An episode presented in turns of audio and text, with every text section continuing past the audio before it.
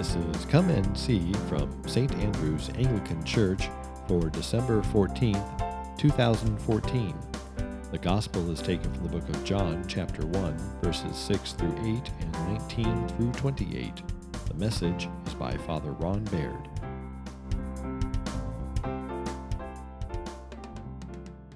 Today is the third Sunday of Advent, but it also has another name. Does anybody know what the other name for the third Sunday of Advent is?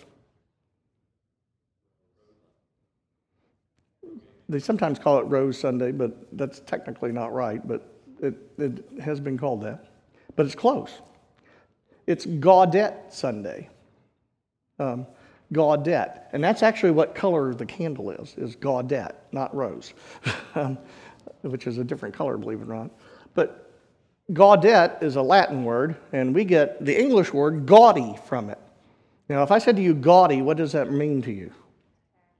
Tacky, flashy, showing off, ostentatious. Yeah. I don't know how words change. That's not at all what it means. But Gaudete in Latin literally means rejoice. Um, it's Rejoice Sunday. And so that's really the theme. And you see it in Thessalonians where Paul is writing. And he says uh, to the people in Thessalonica, um, rejoice always, in all things give thanks. Rejoice always, in all things give thanks.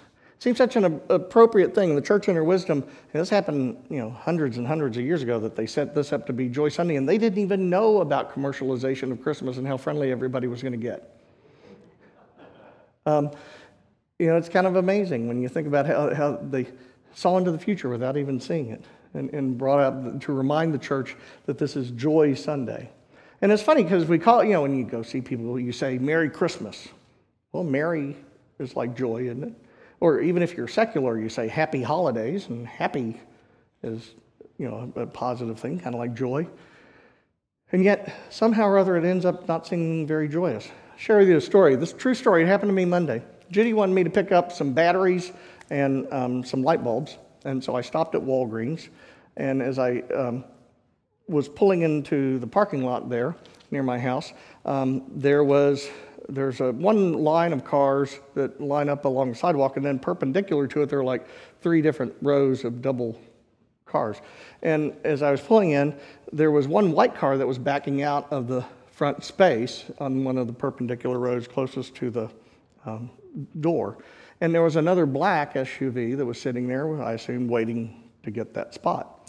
So there was a place on the sidewalk, and so I pulled into it, or I started to pull into it anyway, when all of a sudden I hear this blaring horn, and so I stopped. I thought, I don't know, am I hitting somebody or what? And I looked around, and there was a lady, a young lady, thirty-five to forty, um, in, in this big S U V, um, speaking with me. Um, fortunately, I couldn't understand what she said, because I could tell it wasn't good. And I realized at that moment that actually she wasn't waiting for that other parking place. She was waiting for the one where I that I was pulling into, and and, and apparently had her name on it because I was stealing it. Um, so I stopped and, and, and went like this, you know, and started to back up. Well, the minute I did this, she hits the gas and swings around, uh, you know, real fast and goes all the way around and pulls back about four, you know, parking places down and pulls all the way through. And, and park so that she can pull out. I thought, that's really weird. So anyway, I thought, well, she wants a parking place because I didn't know if she was going to come back around or not. I just went and took the one where the white car was so she could have it. Well, it just so happened that we got out of the car at the same time. And so I said to her, I am really sorry. I, I, was, I didn't realize that you wanted that parking place. And she said, well, maybe you should keep your eyes open, and stormed into the, the store. And at first I was going to go up and say, hey, don't you know how to take an apology? But I finally decided that probably wouldn't be productive, and, and I didn't say anything. But no, I wasn't wearing my collar at the time, but not that it should really matter. But um, but it's amazing how, I mean, she was in, incensed about it. Even when I tried to tell her I was sorry, that didn't matter. You know, she was angry, and a lot of the world gets to be that way. And that's why Paul is writing to the Thessalonians saying, rejoice always, give thanks in all things. And we know that in, in the church, people never gossip or talk bad about people to other people, or right? Because we don't do that kind of thing. That's a joke. But Unfortunately, it goes on in church entirely too often. That's why Paul's writing to the Thessalonians, is that it's a problem. And so when, when we do that, though, there's a cost that goes with it, um, which reminds me of a story. There was this uh, priest in the Middle Ages who um, was known as a, he was a monk, and he was known as a very kindly priest. And so there was a wealthy woman who, who was sort of the, of the upper class of the town, and she um, wanted to make a confession. She hadn't been to confession in a long time, so she was a little nervous about it. And so she picked a priest she thought would be kind and understanding, but she was still nervous about it, so she decided she was going to pick one thing she was going to confess. So she goes in and she says, "Father, I, I need to confess that um, I judge my neighbors too often, and, and I speak badly about them to other people, and, and I'm critical and harsh to them too often." He goes, "Well, you know, human nature's like that. Sometimes we do those things, and God understands it's not good, but you know, you're certainly not alone. There are a lot of people doing it." So she's feeling much better at this point. And so he says, "So for your penance, I want you to go into town and buy a chicken." Now, she thought that was a little bit odd of a penance, but she thought it was better than four Hail Marys or something.